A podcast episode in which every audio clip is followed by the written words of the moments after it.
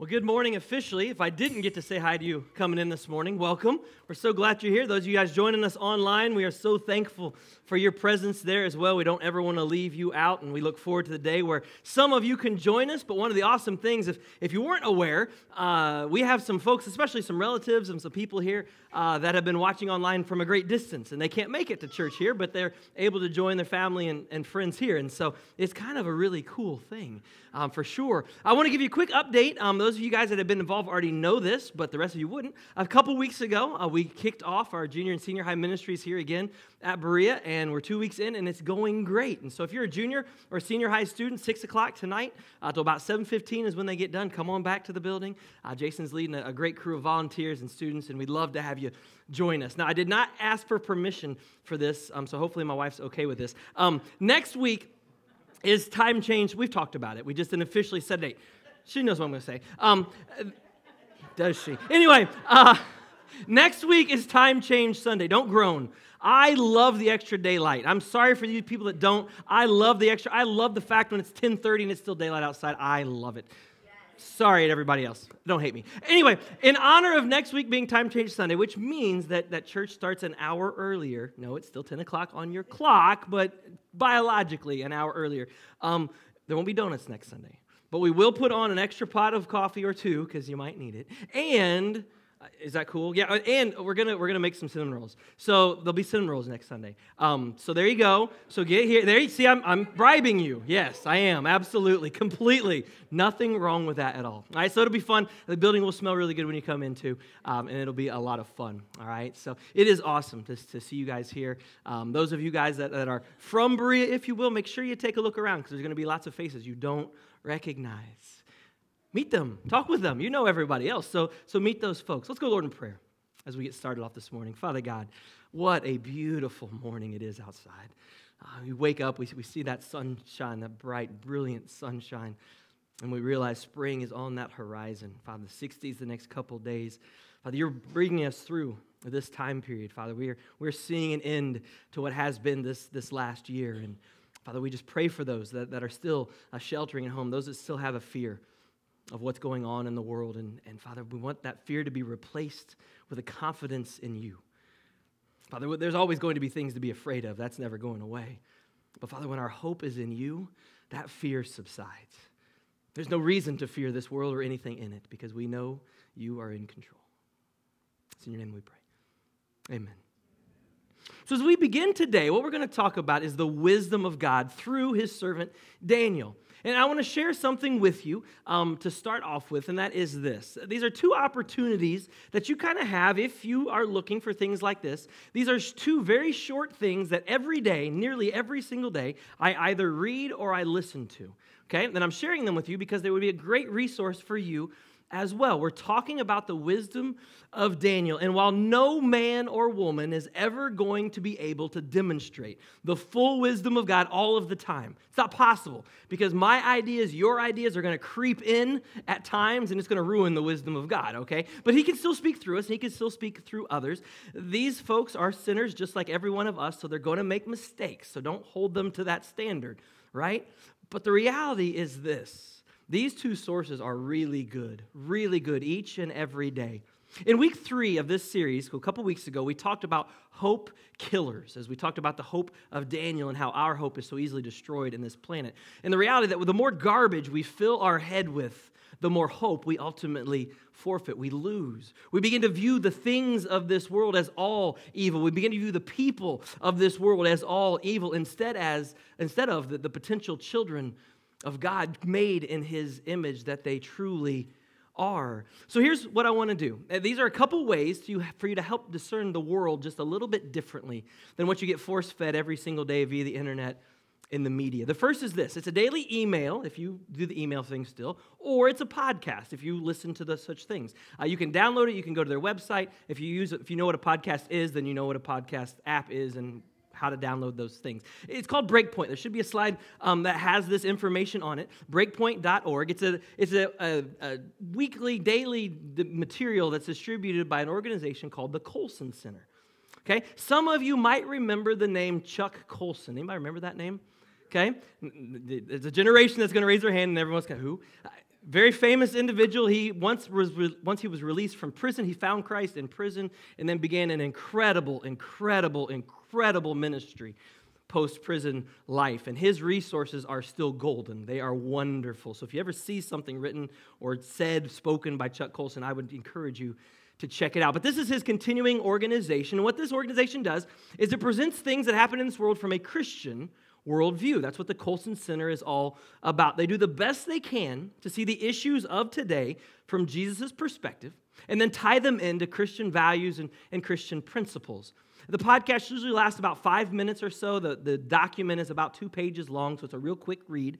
But every day, it's a great way to feed yourself just a little bit of the biblical view of what's happening around you rather than the worldly view that we all get. So, subscribe to that. Please, please, please read that. It is very encouraging. It's also very educational. Okay, you'll learn some things you definitely didn't know about things happening in the world today. The second source is another one I've recommended before. I'm going to recommend it again. I'll do it in the future as well. It's a man named Jim Denison, and it's called The Daily Article called The Daily Article by the Denison Forum. Um, the website is on the screen behind me. Again, it's a podcast or an email. You can read it or you can listen. I listen. Dr. Denison's a pastor and he's an author down in Texas. And every morning he gets up very, very, very early and he records this podcast or writes this email. It's about a five to seven to eight minute reflection on the news of that day. So it could not be more up to date. If something happened overnight or that morning, he is talking about it in that article. It is very informative, for sure. But most importantly, it will cause you to think about the news differently and how it should impact us as believers in Christ. Every episode begins with the tagline Today's news discerned differently. And it absolutely is. Dr. Denison does a great job of bringing the issues right back to the Bible and helping us, the readers or the listeners, respond to that from a biblical perspective rather than react to it from a worldly one. I'm going to repeat that because this is such an important concept as a follower of Christ. We have to respond to the things happening around us from a biblical perspective, from God's point of view. We cannot get in the habit of reacting the way the world does to the events around us. There's a big difference. So please feel free to subscribe to both of those. If you get our emails, um, then you will get an email tomorrow afternoon that has links to both of, the, both of those. So you can, if you forget or didn't write them down now or didn't pull out your phone right now and subscribe, then you can do that then. But I would encourage you to do that. If we don't have your email, now would be a great time to pull one of those Connect cards out of the seat back in front of you and put your information on there so we can send you that email tomorrow. All right, we would love to have you join us in that way. All right, I share all this with you because at the end of today, I'm going to reference one of those podcasts from the Breakpoint organization. It's based on Proverbs 25 15, which says this Through patience, through patience, a ruler can be persuaded, and a gentle tongue can break a bone. Through patience, a ruler can be persuaded. Let that soak in as we talk about wisdom today in the life of Daniel. We'll be back to it here in just a few minutes, all right? Daniel's wisdom. One of the ways that Daniel's wisdom was so evident is watching him pick his battles throughout his life. I want to explain this to you. As a teenage male, he was ripped away from his country. His country was completely annihilated, his city destroyed, family and friends murdered. He was captured and taken away into captivity in ancient Babylon, along with thousands of other Israelites. And what's the first thing he seems to do? Well, the first thing he seems to do is stand up for his faith. Now, we talked about this last, last week a little bit. Of course, he did. He's Daniel. Well, you see, if he didn't, then we wouldn't know who Daniel was. So those two things kind of go together. But the reality is this if you know the history of Israel and you know why Daniel was taken into captivity, his country had forsaken their God. And so, why on earth was Daniel taken to this foreign country? Why, when he got there, did he stand up for his God that he probably wasn't taught a whole heck of a lot about? His country had abandoned them. That's why they got overrun. And here's Daniel standing up for what he knows to be right. He stands up for his faith. He did not want to defile his body with the food, the unclean food of the king. So he respectfully and politely asked to pass on the king's food and drink in favor, in favor of his kosher Jewish diet. Now, when granted permission, there's some notes here for us. This is wisdom. He didn't make a big deal of it. He and his friends didn't go tell everybody, hey, we don't have to eat the same food. Hey, we're doing this own thing. They quietly and secretly ate according to their Jewish laws. probably the other folks wouldn't have even noticed a difference. And at the end of 10 days, of course, Daniel's wisdom could be observed because you could see a difference between Daniel and his friends. They were in better condition than all the other young men. But what didn't he do? Well, Daniel and his buddies didn't gloat. They didn't go around making a big deal of it. They didn't go around and say, hey guys, you all need to follow our diet. Look who we are. Look what we're doing. They didn't do that. He didn't go and seek an audience with the king and say, hey, this is the right way to do it. You need to follow my God. No, he humbly did something very different. What did they do? Well, they just set everything aside and went about their daily tasks. They went to work. They had three years of training in front of them. And at the end of those three years, it said that in every wisdom, every manner of wisdom, understanding about which the king questioned them, he found them 10 times better than all the others that had been trained. Daniel's hope was in God, the humble way in which he responded to each and every victory he showed that he picked these battles very, very carefully. And it allowed him to advance slowly but surely up the Babylonian political ladder. When Daniel and his friends first arrived in Babylon, one of the first things they did was change their names. Now, we might not think of that as a very big deal because people in our country do it all the time. But in the Jewish world, your name was a great source of pride. Absolutely. And most oftentimes also a tribute to the Lord their God. So Daniel's name was no exception. It meant God is my judge. He had his name changed to Belshazzar, which means Bel's prince. His namesake now became a name honoring a demon. He seems to kind of just let that slide, like, well, you know what? I just got to deal with it. I know who I am. I'm confident in who I am. What they call me doesn't really matter. As he was in school, we might not have really thought about the things that Daniel was force fed to learn. He was forced to study the occult. He was forced to study all types of evil while he was there. That's what he had to master, were these thoughts and ideas. But they didn't change who he was. They didn't change his beliefs. He didn't practice any of these ways, but he became very, very learned in them. He learned them very well, so well, in fact, that he was better than all the other students. Why would he do that? Well, he did that so that his voice could be heard. He knew more about their fake gods than all of them did. So they respected his opinion because they knew that he knew what he was talking about. This eventually led him to key, the king himself in a position of influence that ultimately changed the course of Jewish history. He was able to share the truth of his God with the most powerful rulers in the world as a result. Now, there was a time, absolutely, where Daniel had to draw the line saying, uh uh nope, not going to participate in those things. For Daniel, it always revolved around his resolute I use that word intentionally because I'm going to use it next week when we start our Easter series. A resolute intention, refusal to sin. While all men are sinners, we all fall short of the glory of God. Daniel publicly and privately strived to avoid sin. And when his enemies attacked him, he refused to ever conform. Many of you might know the most famous story from Daniel, right? His encounter with the king. A new king had been appointed at this time, and at the previous moment, the previous administration, if you will, Daniel had proven himself so trustworthy, beyond helpful as a leader within the kingdom, that in Daniel chapter 5, he ascended all the way to the third highest ruler in all of the kingdom. Now, the way he did that was this scene where the king had, they were in this big giant party. It was a momentary uh, administration. His administration didn't last very long. But they're in this big giant party, and everybody's doing these things, and the king decides, hey, let's go get those ancient relics from the ancient Israeli temple and bring it in, and we'll use it for our drink and to worship our gods and all of these things. And well, God wasn't really happy about that. And that famous scene where that handwriting appeared on the wall, if you're familiar with it, and nobody could figure out what on earth it was saying. And so they called in Daniel, and he shared with them the exact words that were on the wall, which weren't really good news for the king because he ended up dying later that night. But that's a whole other story. As a result of that scene, that moment in time, not only did we get a very, very famous phrase that still exists today, millennia later, the handwriting's on the wall. That's from this story in Daniel, if you didn't know that.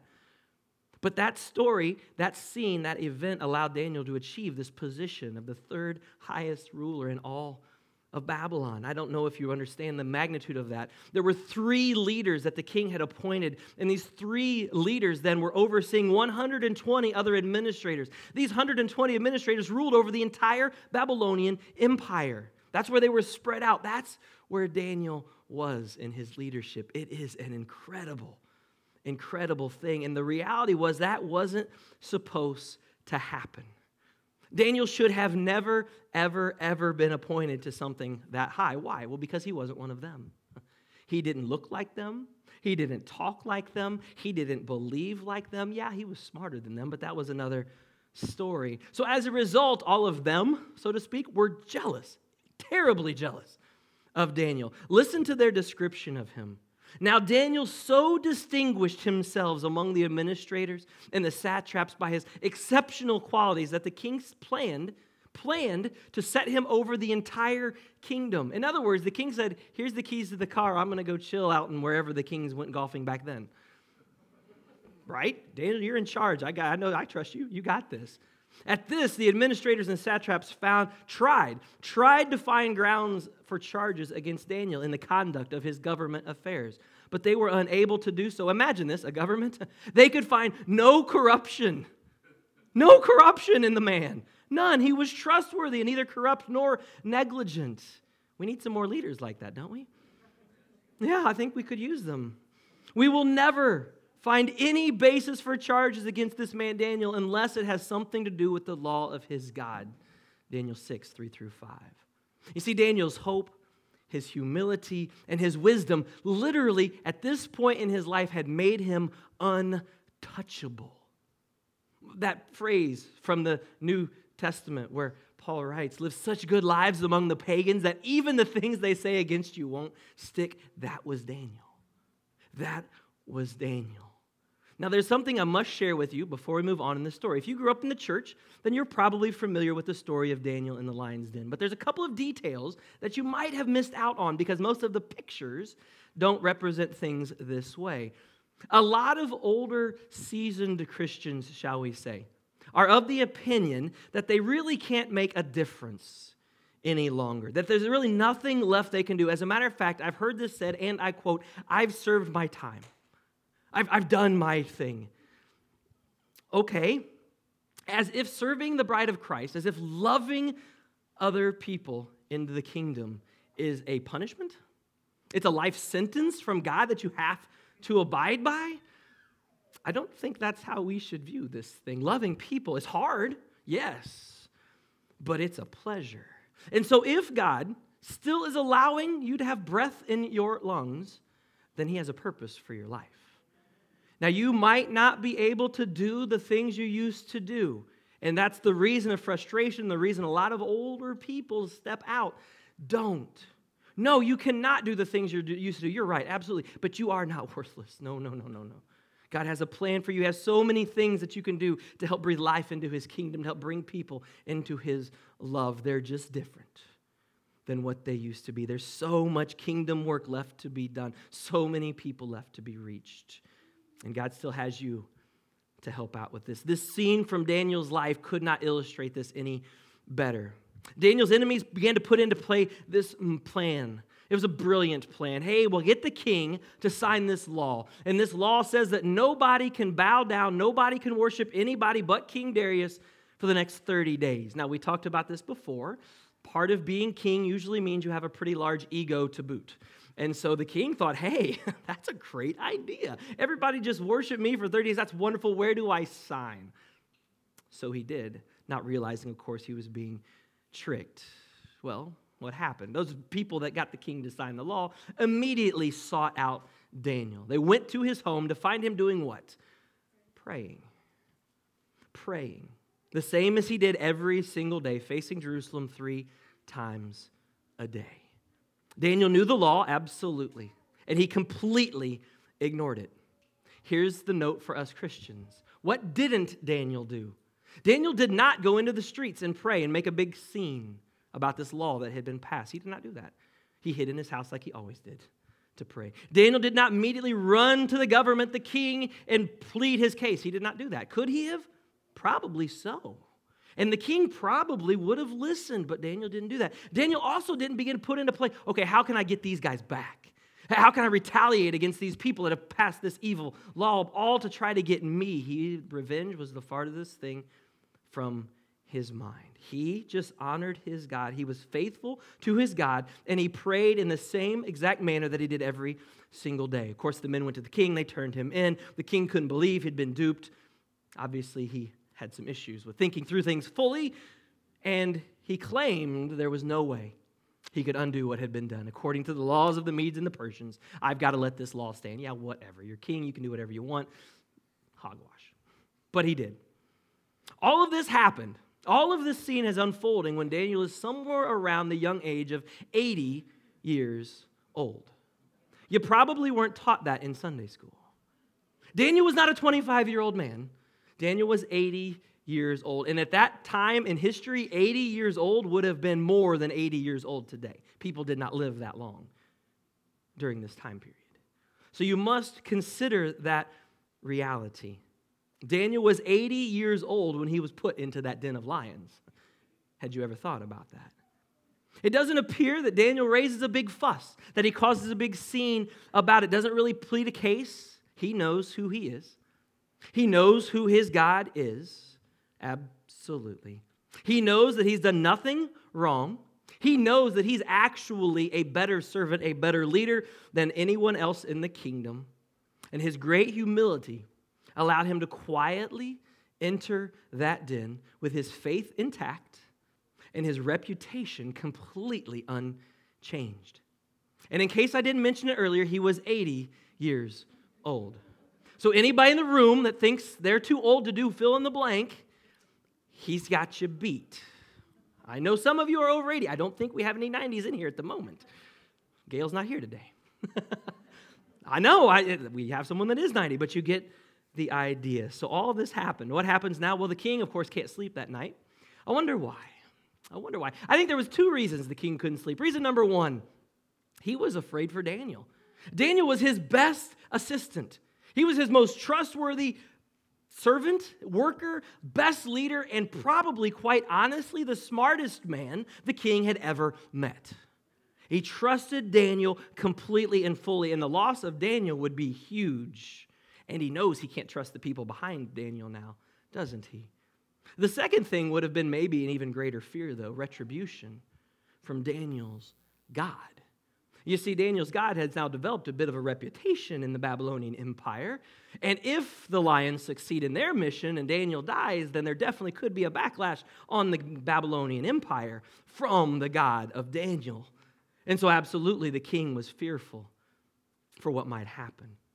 So we turn ahead into verse 19, and it says this At the first light of dawn, the king got up and he hurried to the lion's den. I don't envision kings running very often.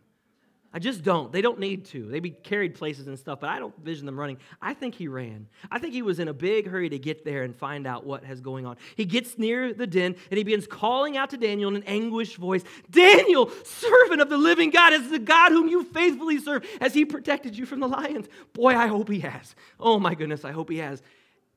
And then the text just continues, but I don't think that's what happened. I'm going to insert my opinion here. I think there was a dramatic pause. I think his voice echoed into that lion's den. There wasn't a sound made. No lions, no Daniel, no nothing.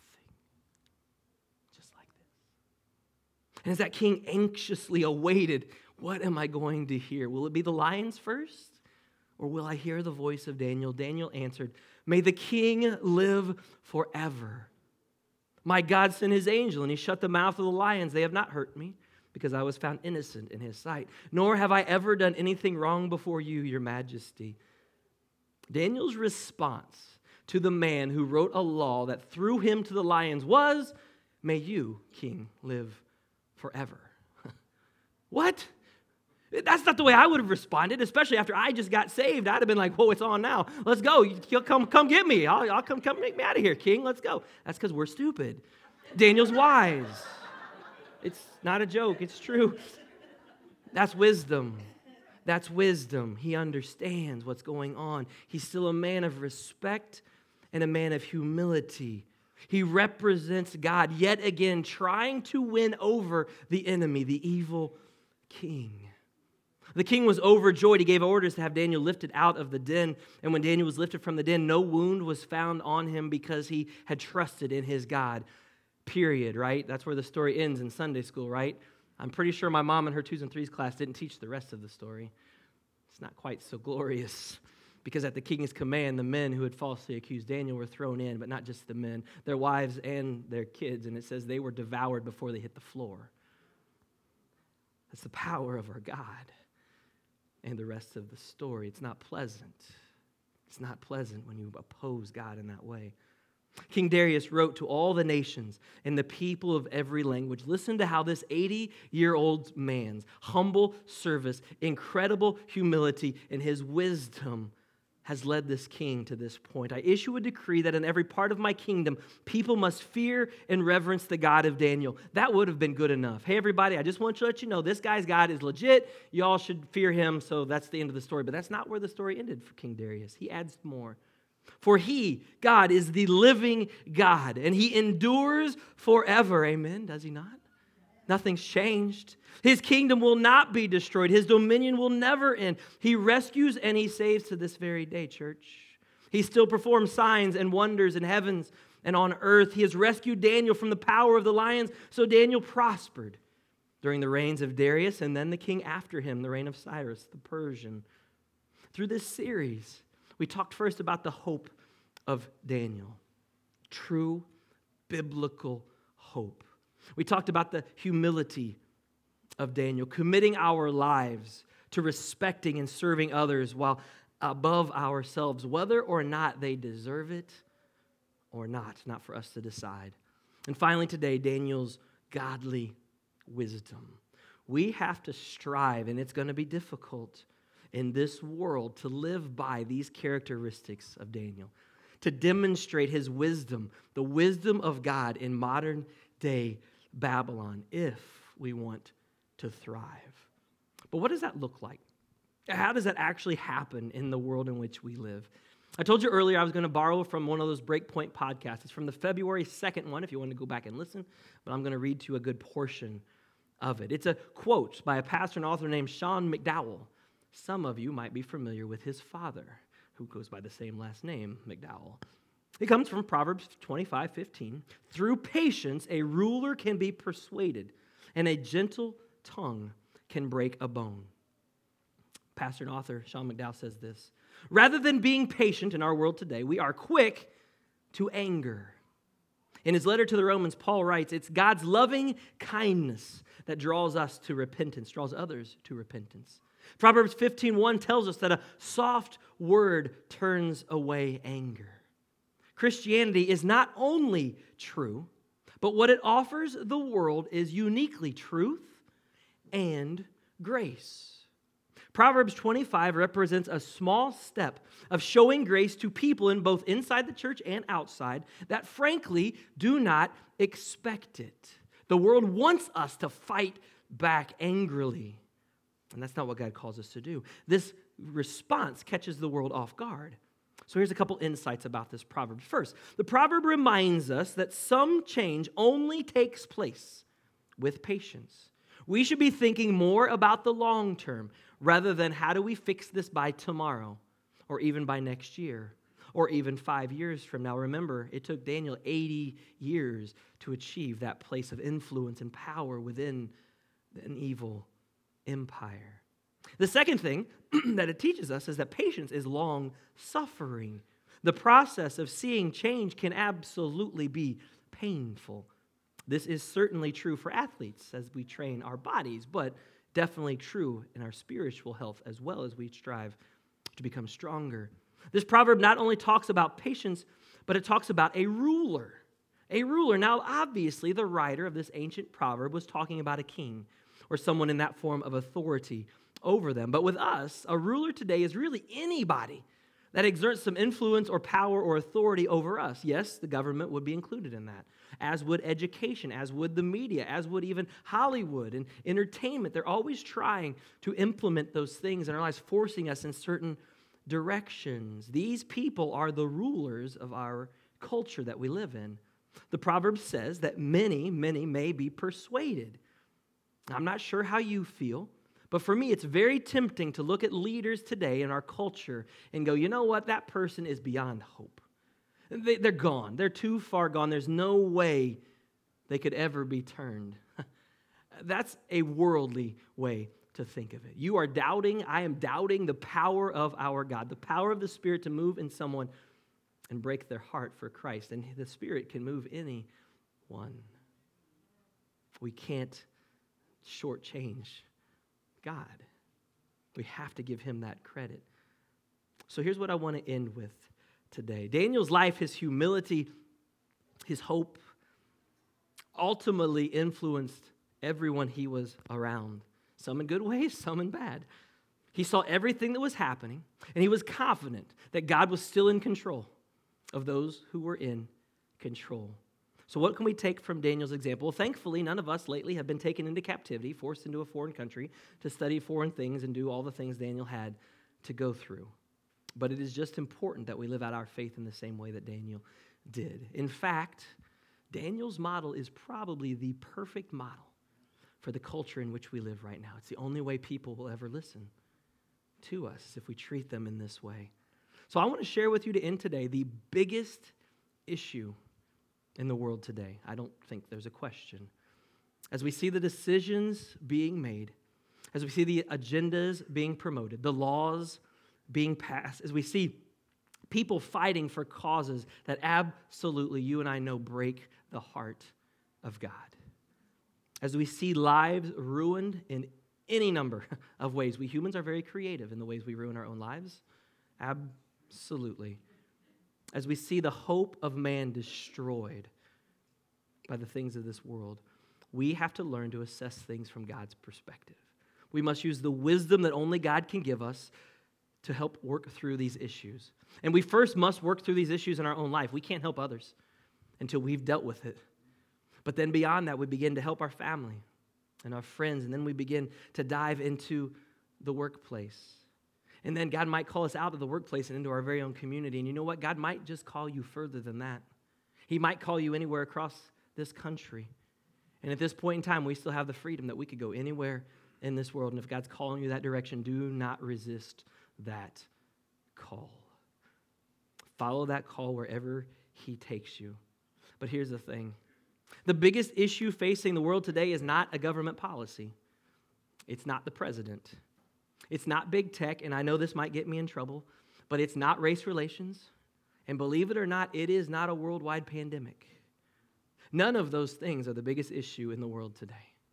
You see, the biggest issue in the world today is that people don't know Jesus.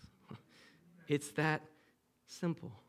We can make things as complex as we want we can create insurmountable issues and challenges that we'll never, ever, ever, ever be able to overcome within this world. But it all boils back down to the reality that people do not know Christ. That's where you and I come in. As followers of Christ, we are called to have hope in Jesus. And then to carry that hope and spread it to the world. His word to this world the good news of his life, his death, and his resurrection. Side note, next week we start our Easter series. Easter's four Sundays from today. Yeah, I know. April 4th will be here before we know it. It's a great time to get somebody involved. There's no greater time than now than to start sharing your hope within this world. Christians, it's time to be humble. It's time to put genuine needs of others ahead of our own wants and desires, to genuinely care for those around us, to listen to their story, and to love them with the love of Christ. It's time to tap into the wisdom found in God's Word. It's time to study the teachings of the life of Jesus, but then apply them to our lives, to stop fighting with those that are for us and stop fighting with those that are against us. I know that sounds strange, but instead to start respecting them and earning their trust, earning the right to be heard within their lives, so that those in opposition will listen to our story as well and hear the hope of our Jesus conveyed to them and hear the reality of what Jesus has done and is doing in our lives. You see, contrary to popular belief, your and I's call is not to win a battle. Our call is to follow God's battle plan. And as a matter of fact, winning or losing isn't the issue at all. It's not even the right thing to look at. It's whether or not we are obedient to God's call upon our life. But we always know there's people joining us. For whatever reason, somehow the Spirit moves in ways that allows people to join us online that have no relationship with Jesus whatsoever and are just curious. And we may never meet those people.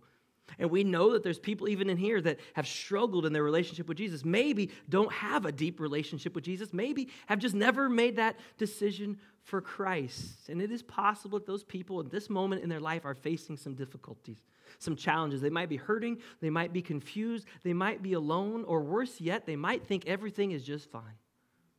Hey, I got this. I don't need Jesus. Well, the reality is, our prayer for all of those people in pain, suffering, hurting, or think they have it all together is the exact same. We pray that the Spirit moves in them to help them understand how much they need Jesus. That He is the only one, the only one who wants to meet them wherever they are in life and love them into His family. God doesn't want anyone, anyone on this planet to merely exist in this world. He wants us to thrive in our modern day Babylon. Our confident hope in Him will give us the courage and confidence to face every single thing this world will throw at us. The humility of Christ will be put on display so it will soften the hardest of hearts. And finally, God, godly wisdom will help us discern. It's the only thing that can help us discern God's perspective on any situation and allow us to see God's will for our lives here on this earth. And it will not be easy. It will not be easy, but please, no matter your age or your current relationship with Christ, do not dismiss or ignore how important you are, how important you are, and your role is in seeking and saving the lost. Our mission here on this earth. You see, as the earth around us gets darker and darker and darker, the smallest light makes an even bigger difference. Don't lose that. Father God, as we finish this study of Daniel, there are so many more things in his book. There are so many more things about his character, about who he was. Father, let us know that that is an example we can look to. You gave us that book as an example of someone who was faithful to you as a teenager when it wasn't cool to stand up for what was right.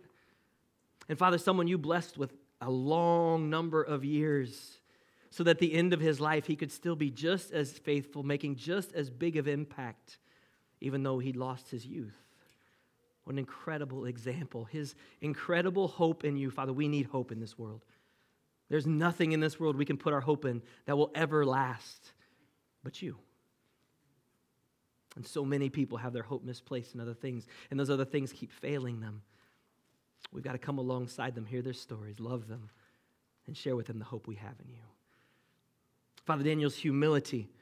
It's not popular today. We want to fight, we want to argue, we want to be right all of the time. And, and Daniel humbly was right all of the time, but he just sat in the background and slowly but surely earned the trust and respect of those who mattered.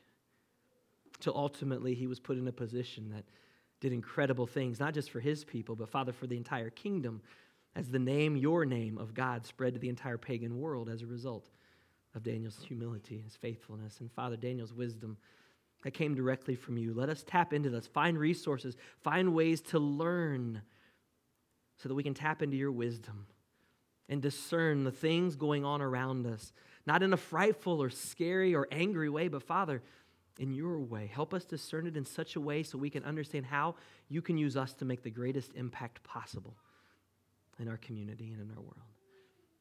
And Father, if there's anybody today that's like, man, I just don't know. I just don't know about this Jesus. I just don't know if this is real. Then I just pray that the Spirit will move in them in a way to begin to reveal you to them. And the Father will allow them to come back, to join us again, to, to begin conversations with myself or with so many other believers here in the room today. So they can move in your direction, ultimately make that decision to become one of your children. Father, we love you and we thank you for your presence here this morning.